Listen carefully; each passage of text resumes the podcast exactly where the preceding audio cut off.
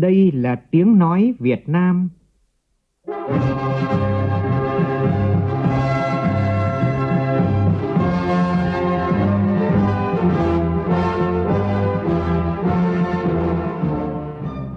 là tiếng nói Việt Nam, phát thanh từ Hà Nội, thủ đô nước Cộng hòa xã hội chủ nghĩa Việt Nam.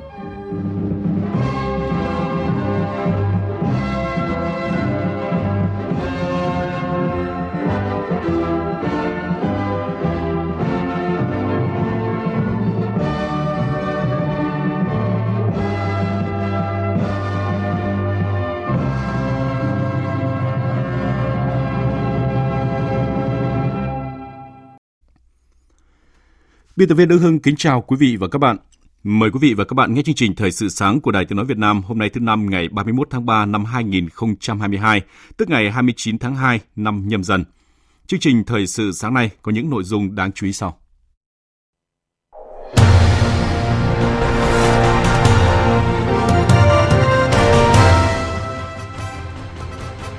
200 thương hiệu Việt Nam tiêu biểu được tôn vinh tại lễ trao giải thưởng Sao vàng đất Việt 2021 diễn ra tối qua. Còn sáng nay tại Hà Nội sẽ diễn ra Đại hội đại biểu toàn quốc Hội Doanh nhân trẻ Việt Nam với sự tham dự của 700 đại biểu, đại diện cho hơn 11.000 hội viên từ khắp các tỉnh, thành, ngành trong cả nước. Chính phủ chỉ đạo triển khai các biện pháp đảm bảo ổn định an toàn thị trường chứng khoán. Cục Hàng không Việt Nam họp khẩn về giám sát hoạt động của Bamboo Airways sau khi chủ tịch hãng hàng không này là Trịnh Văn Quyết bị bắt tạm giam. Trong phần tin thế giới, Tổng thống Nga Vladimir Putin điện đàm với lãnh đạo các nước châu Âu về tình hình Ukraine và thanh toán khí đốt bằng đồng rúp, đồng thời hợp pháp hóa việc nhập khẩu song song. Mỹ đã áp đặt thêm các biện pháp trừng phạt liên quan tới Iran. Trong chương trình có bài phân tích nhan đề tín hiệu phục hồi mạnh mẽ.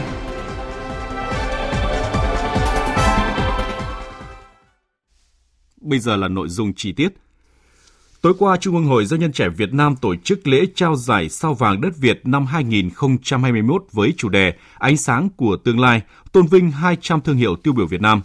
Tới dự có Ủy viên Bộ Chính trị, trưởng Ban Kinh tế Trung ương Trần Tuấn Anh, Bí thư Trung ương Đảng, trưởng Ban Tuyên giáo Trung ương Nguyễn Trọng Nghĩa, Phó Chủ tịch nước Võ Thị Ánh Xuân, các ủy viên Trung ương Đảng, lãnh đạo các bộ ban ngành Trung ương. Tin của phóng viên Phương Thoa. 200 doanh nghiệp nhận giải thưởng sao vàng đất Việt lần này là những thương hiệu đang góp phần phát triển nền kinh tế đất nước và nâng cao vị thế hình ảnh của Việt Nam trên trường quốc tế. Tổng doanh thu của 200 doanh nghiệp là trên 747.000 tỷ đồng, nộp ngân sách trên 40.000 tỷ đồng và tạo việc làm cho hơn 450.000 lao động. Đặc biệt đối mặt với dịch COVID-19, các doanh nghiệp top 10 vẫn đạt doanh thu năm 2021 là hơn 554.000 tỷ đồng, nộp ngân sách hơn 9.000 tỷ đồng và tạo việc làm cho trên 107.000 lao động ghi nhận biểu dương các công hiến đóng góp quý báu của doanh nghiệp, doanh nhân cho sự phát triển của đất nước, đặc biệt là các doanh nghiệp đạt giải thưởng sao vàng đất Việt năm 2021.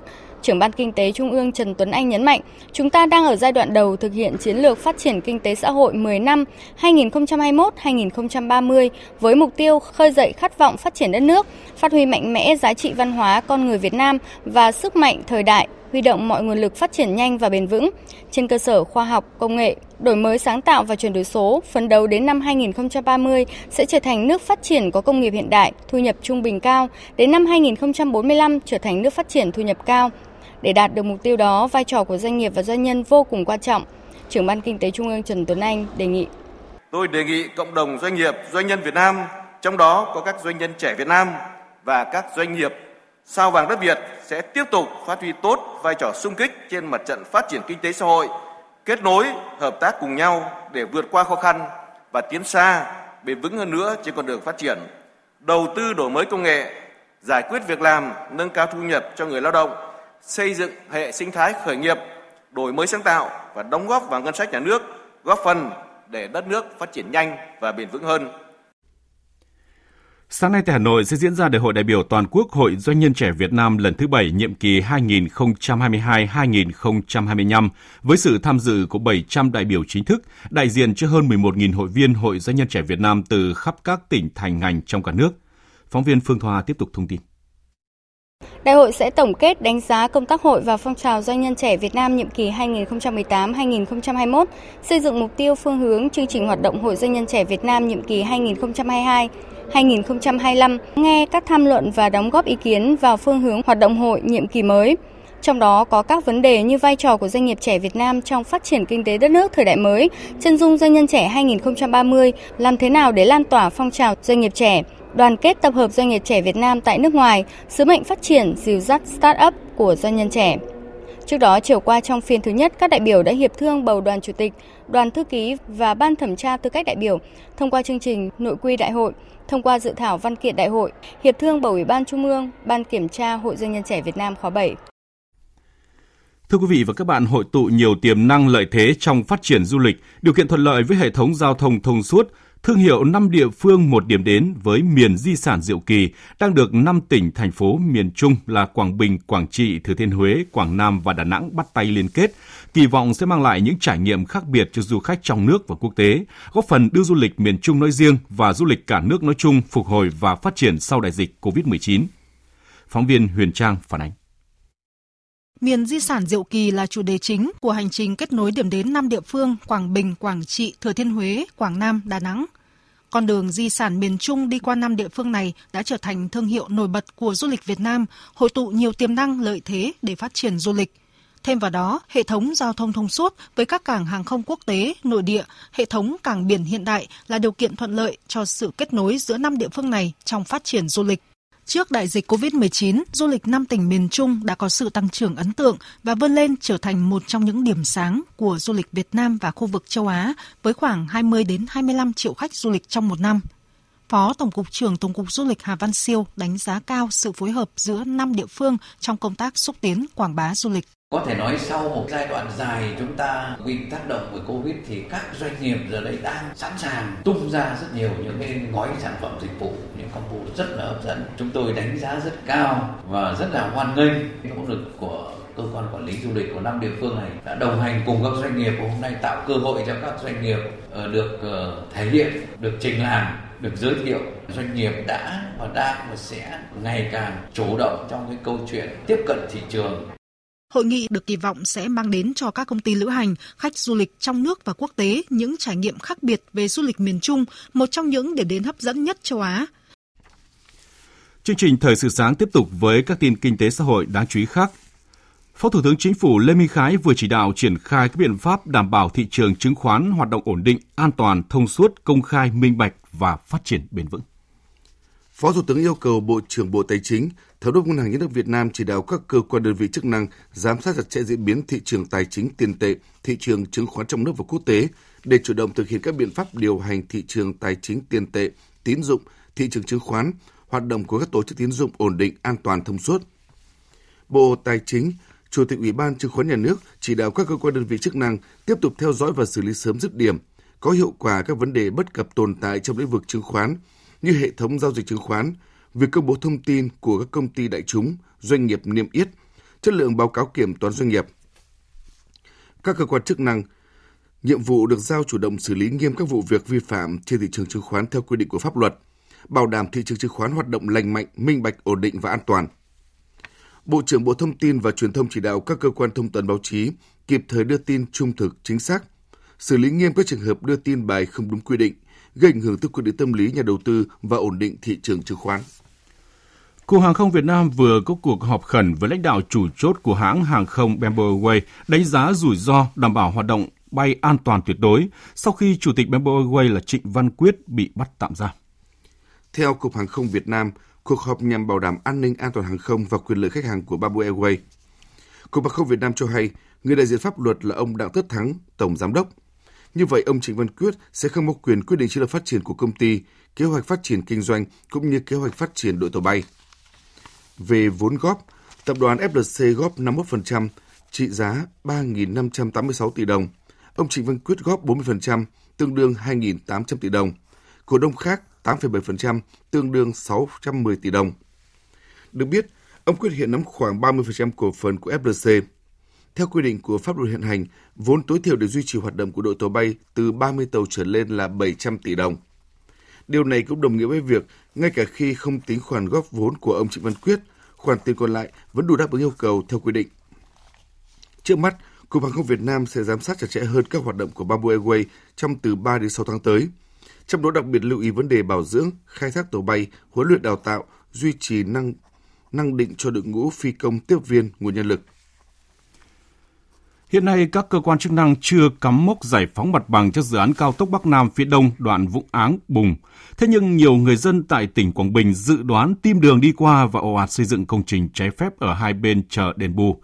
Mặc dù đã được cảnh báo tuyên truyền nhưng nhiều nhà cửa tường rào cây xanh vẫn ngang nhiên mọc lên khiến địa phương rất khó khăn trong việc xử lý. Thông tin từ phóng viên Thanh Hiếu thường trú tại khu vực miền Trung. Trên tuyến tránh quốc lộ 1A qua đèo Con, đoàn qua các xã Quảng Hợp, Quảng Châu, huyện Quảng Trạch, tỉnh Quảng Bình, hiện đang mọc lên nhiều công trình xây dựng trái phép của người dân địa phương. Các công trình này được xây dựng một cách thần tốc, chủ yếu trên đất nông nghiệp, gồm nhà cửa, chuồng trại, hàng rào và cây sân. Tất cả đều làm sơ sài, tạm bờ. Không chỉ xây dựng công trình, người dân còn lén lút trồng nhiều loài cây để được đền bù. Ông Lê Minh Hiếu, Phó Chủ tịch Ủy ban Nhân dân xã Quảng Hợp, huyện Quảng Trạch cho biết, khó khăn của địa phương là người dân không chấp hành tháo dỡ công trình với lý do chưa có quyết định thu hồi đất của các cấp thẩm quyền nên họ được xây dựng hàng rào để bảo vệ cây trồng, xây dựng chuồng trại, chăn nuôi.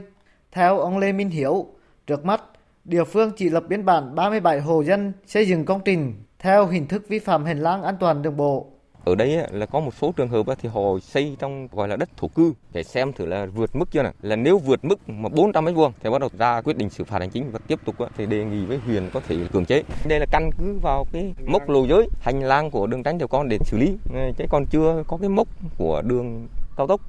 Dự án thành phần vùng áng bùng đi qua địa bàn tám xã của huyện Quảng Trạch, tỉnh Quảng Bình có tổng chiều dài tuyến hơn 24 km Tình trạng người dân tự phát xây dựng để đón đầu đền bù gây nhiều cản trở trong công tác giải phóng mặt bằng, ảnh hưởng đến tiến độ triển khai dự án trọng điểm quốc gia đường cao tốc Bắc Nam.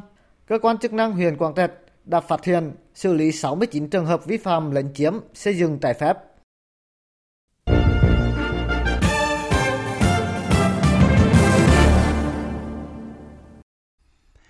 Chương trình Thời sự sáng tiếp tục với phần tin thế giới. Bộ Ngoại giao cho biết đến nay đã phối hợp sơ tán an toàn cho khoảng 5.200 người Việt Nam tại Ukraine, tổ chức 6 chuyến bay đưa gần 1.700 người về nước, đồng thời thu xếp cho hàng chục người khác về nước trên các chuyến bay thương mại. Đến nay, việc sơ tán đã cơ bản hoàn tất, đáp ứng hầu hết nguyện vọng về nước của người dân Việt Nam. Hiện chỉ còn một ít số người Việt Nam ở Ukraine vì các lý do cá nhân chưa có nguyện vọng sơ tán sang nước lân cận hoặc là chưa muốn về Việt Nam. Riêng tại thành phố Mariupol, nơi diễn ra chiến sự ác liệt, các cơ quan đại diện Việt Nam đã sơ tán được hơn 60 người, hiện còn 17 người Việt Nam đang trú ẩn. Tổng thống Nga Vladimir Putin vừa có các cuộc điện đàm với Thủ tướng Đức Olaf Scholz và Thủ tướng Italia Mario Draghi về tình hình Ukraine và chuyển thanh toán khí đốt cung cấp cho châu Âu sang đồng rúp của Nga. Anh Tú, phóng viên Đài tiếng nói Việt Nam thường trú tại Liên bang Nga đưa tin. Theo Điện Kremlin, trong cuộc điện đàm, Tổng thống Nga Putin đã thông tin cho Thủ tướng Đức Olaf Scholz về nội dung của quyết định chuyển sang thanh toán khí đốt được cung cấp, đặc biệt là cho Đức, bằng đồng rúp của Nga. Việc thay đổi thủ tục thanh toán được đưa ra do vi phạm luật pháp quốc tế, dự trữ ngoại hối của Ngân hàng Trung ương Nga đã bị các nước thành viên EU đóng băng. Để thanh toán, các chuyên gia của hai nước sẽ thảo luận thêm về vấn đề này. Cùng ngày, Tổng thống Nga Putin đã có cuộc điện đàm với Thủ tướng Italia Mario Draghi, thông báo về tiến trình các cuộc đàm phán của các đại diện Nga và Ukraine. Vòng tiếp theo được tổ chức một ngày trước đó tại Istanbul. Các giải thích cũng được đưa ra liên quan đến quyết định chuyển sang đồng rúp trong thanh toán cung cấp khí đốt tự nhiên cho một số quốc gia, bao gồm cả Italia. Một ngày trước đó, Tổng thống Nga Putin cũng đã có cuộc điện đàm với Tổng thống Pháp Emmanuel Macron về những nội dung này. Ở một động thái khác, Thủ tướng Nga Misutin vừa ký văn bản hợp pháp hóa nhập khẩu song song vào nước này. Người đứng đầu chính phủ Nga tuyên bố biện pháp này sẽ giúp đảm bảo nguồn cung hàng hóa cho Nga, bất chấp những hành động không thân thiện của các chính trị gia nước ngoài. Phóng viên Anh Tú tiếp tục thông tin. Phát biểu tại cuộc họp của Ủy ban về nâng cao sự ổn định của nền kinh tế Nga dưới các lệnh trừng phạt, Thủ tướng Mikhail Mishustin cho biết – Mục đích của cơ chế này là nhằm thỏa mãn nhu cầu về hàng hóa có chứa kết quả của hoạt động trí tuệ. Từ trước đến nay, chúng không thể được bán trên lãnh thổ đất nước chúng tôi nếu không được phép của chủ bản quyền. Một đạo luật được thông qua gần đây đã cho phép chính phủ lập danh sách các sản phẩm. Theo nguyên tắc quốc tế về việc hết quyền đối với nhãn hiệu thực sự được thiết lập khi nó được chủ sở hữu bán ở bất kỳ nơi nào trên thế giới. Trên trang của chính phủ Nga giải thích rằng nhập khẩu song song không có nghĩa là hợp pháp hóa hàng giả, mà đó là việc cung cấp hàng hóa chính gốc thông qua các kênh thay thế. Tất cả hàng hóa được nhập khẩu trong khuôn khổ nhập khẩu song song sẽ trải qua các thủ tục hải quan và kiểm soát và cũng sẽ được bảo hành. Trước những hạn chế từ bên ngoài, quyết định này sẽ giúp cung cấp hàng hóa có nhu cầu cho thị trường trong nước và bình ổn giá cả. Danh mục sản phẩm sẽ được Bộ Công Thương phê duyệt. Chính phủ Hungary đang bị cáo buộc thổi phồng số lượng người tị nạn Ukraine để tìm cách nhận nguồn đảm bảo phúc lợi từ các quỹ của châu Âu cho Hungary. Hải Đăng, phóng viên Đài tiếng nói Việt Nam theo dõi khu vực Đông Âu thông tin. Vài ngày trước khi diễn ra một cuộc tổng tuyển cử, chính quyền của Thủ tướng Viktor Orbán cho biết Hungary đã đón hơn 540.000 người thoát khỏi cuộc xung đột từ Ukraine. Tuy nhiên, thì một tổ chức phi chính phủ Hungary về nhân quyền cho rằng số lượng người tị nạn ở Hungary thấp hơn nhiều so với các số liệu chính thức vừa được công bố. Đại diện cơ quan này khẳng định nhiều người nhập cảnh tại biên giới nước này không có nghĩa là họ sẽ ở lại lâu dài ở Hungary. Và cơ quan này cũng cho rằng chính phủ Hungary đã không thực hiện đúng các bước đi thích hợp để hỗ trợ kịp thời cho người di cư như ở các quốc gia láng giềng khác là Ba Lan và Slovakia. Từ ngày 18 tháng 3 thì Thủ tướng Orbán cũng tuyên bố là sẵn sàng hỗ trợ và đón những người tị nạn từ Ukraine, đồng thời yêu cầu EU hỗ trợ tài chính để đối phó với dòng người tị nạn hiện nay. Trước đó thì chính phủ của Thủ tướng Orbán đã có những tranh chấp kéo dài với Liên minh châu Âu về việc đình chỉ quỹ tài trợ như một hình phạt đối với các hành vi vi phạm các thủ tục về pháp quyền của EU. Với việc Bruxelles đã đóng băng khoảng 7 tỷ euro trong quỹ cứu trợ Covid cho Hungary. Bộ Tài chính Mỹ vừa tuyên bố sẽ áp đặt các biện pháp trừng phạt đối với một cá nhân và mạng lưới cộng công ty của người này vì đã hỗ trợ chương trình tên lửa đạn đạo của Iran. Theo tuyên bố của Bộ Tài chính Mỹ, ông Mohammad Ali Hosseini cùng các công ty thu mua vật liệu của ông có liên quan tới nhiên liệu dùng để đẩy tên lửa đạn đạo của một đơn vị trong lực lượng vệ binh cách mạng Hồi giáo Iran, vốn phụ trách hoạt động nghiên cứu và phát triển tên lửa đạn đạo. Ngoài ra, Bộ Tài chính Mỹ thông báo các biện pháp trừng phạt cũng nhằm vào một công ty hóa chất của Iran. Khởi động từ tháng 4 năm ngoái tại Viên Áo, đến nay cuộc đàm phán khôi phục thỏa thuận hạt nhân mang tên là Kế hoạch hành động chung toàn diện đã diễn ra 8 vòng nhưng mà chưa có kết quả cụ thể. Quỹ tiền tệ quốc tế IMF vừa lên tiếng cảnh báo thảm họa khí hậu đang là mối đe dọa lớn đối với sự tăng trưởng kinh tế Trung Đông và Trung Á. Phóng viên Ngọc Thạch đưa tin. Giám đốc điều hành Quỹ tiền tệ quốc tế Kristalina Georgieva cảnh báo rằng các thảm họa khí hậu đang ngày càng trở nên nghiêm trọng và thường xuyên hơn ở Trung Đông và Trung Á. Đây là mối đe dọa lớn đối với sự tăng trưởng kinh tế. Bà Georgieva nói rằng hạn hán ở Bắc Phi, Somalia và Iran cùng với dịch bệnh và sự xâm nhập của châu chấu ở vùng sừng châu Phi, lũ lụt nghiêm trọng ở Trung Á đang là các thảm họa khí hậu. Theo Quỹ tiền tệ quốc tế, trung bình mỗi năm có khoảng 7 triệu người phải di rời vì những thảm họa khí hậu ở hai khu vực này và hàng nghìn người thiệt mạng trong những thảm họa như vậy. Thiệt hại vật chất trung bình là 2 tỷ đô la. Để giải quyết vấn đề này, bà Georgieva kêu gọi các quốc gia điều chỉnh nền kinh tế bằng cách tăng các khoản đầu tư thân thiện với môi trường. Quan chức này cũng nhấn mạnh tầm quan trọng của việc đưa ra các chính sách thích ứng với khí hậu và trong chiến lược kinh tế quốc gia có thể giúp tránh được những thiệt hại về kinh tế sau này. Tiếp theo chương trình là những thông tin thể thao đáng chú ý.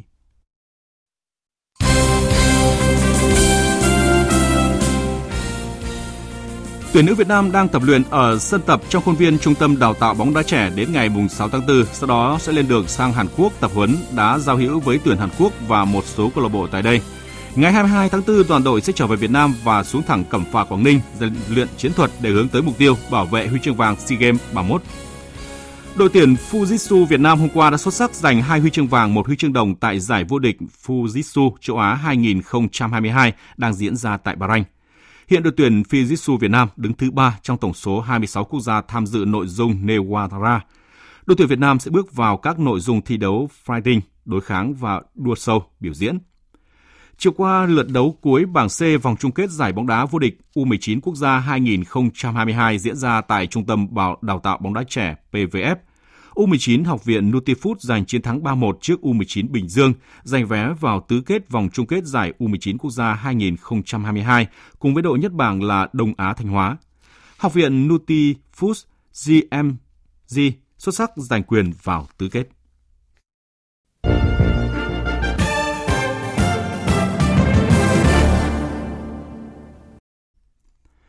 Thưa quý vị và các bạn, tăng trưởng GDP quý đầu năm tăng 5,03%, kim ngạch xuất khẩu tăng 14,4% và đã có hơn 60.000 doanh nghiệp thành lập mới và quay trở lại hoạt động, tăng 36,7% so với cùng kỳ năm trước.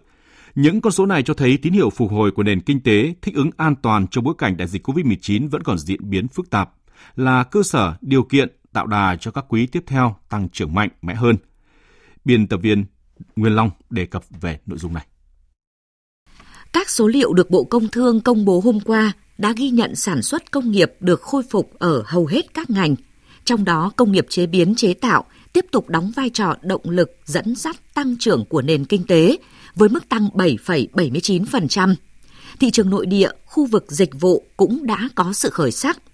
Khu vực nông lâm nghiệp và thủy sản đều có sự tăng trưởng với những tín hiệu tích cực.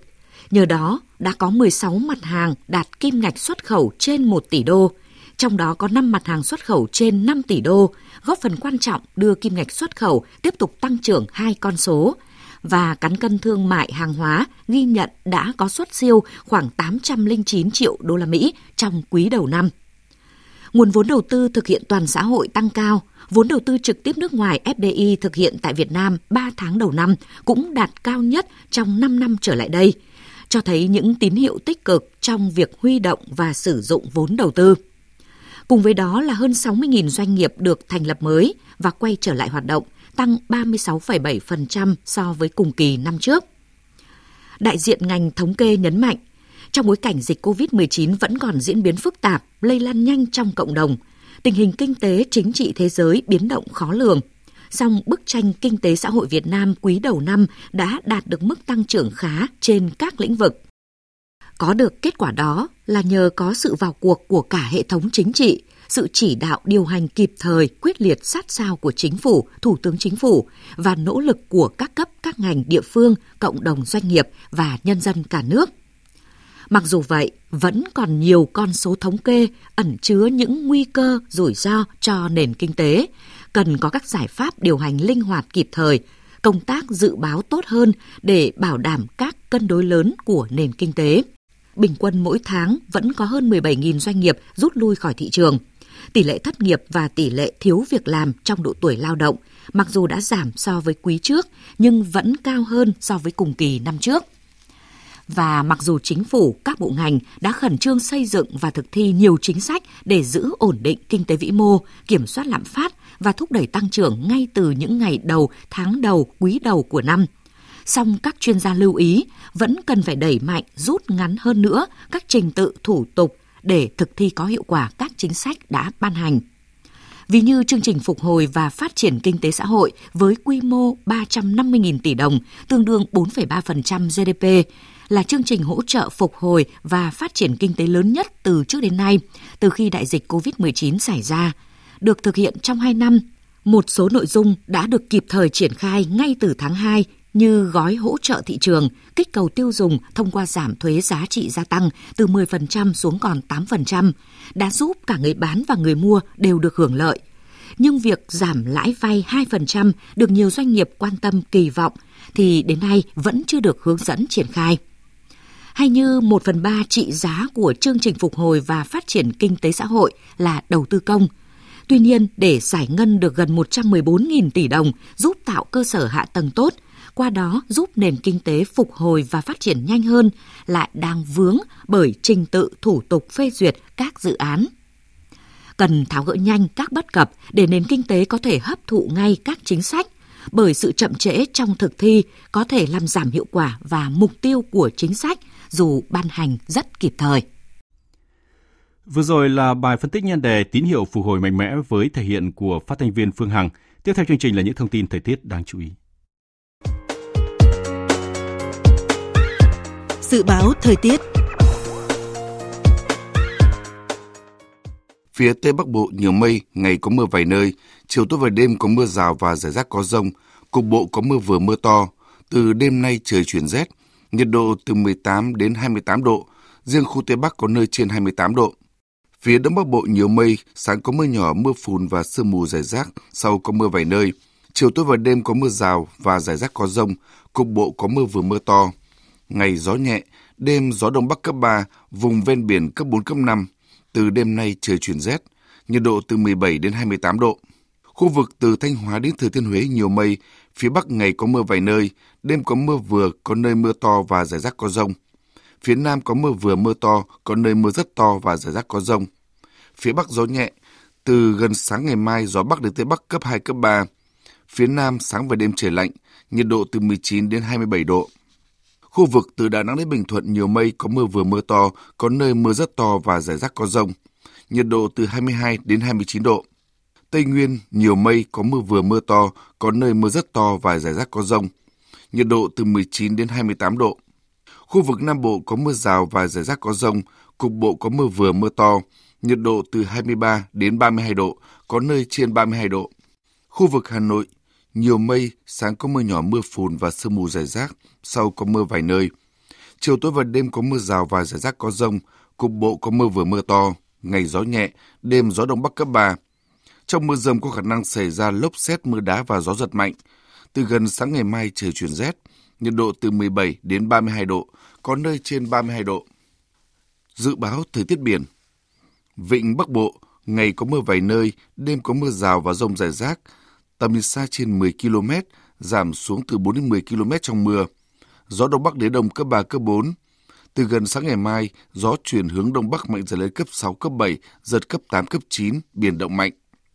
Vùng biển từ Quảng Trị Quảng Ngãi có mưa rào rải rác và có nơi có rông. Tầm nhìn xa từ 4 đến 10 km, gió đông đến đông nam cấp 4, cấp 5, giật cấp 7, cấp 8. Vùng biển từ Bình Thuận đến Cà Mau có mưa rào và rông rải rác, tầm nhìn xa trên 10 km, giảm xuống từ 4 đến 10 km trong mưa, gió nhẹ. Vùng biển từ Cà Mau đến Kiên Giang và Vịnh Thái Lan có mưa rào rải rác và có nơi có rông, tầm nhìn xa trên 10 km, gió nhẹ. Trước khi kết thúc chương trình thời sự sáng nay, chúng tôi xin tóm lược một số tin chính vừa phát.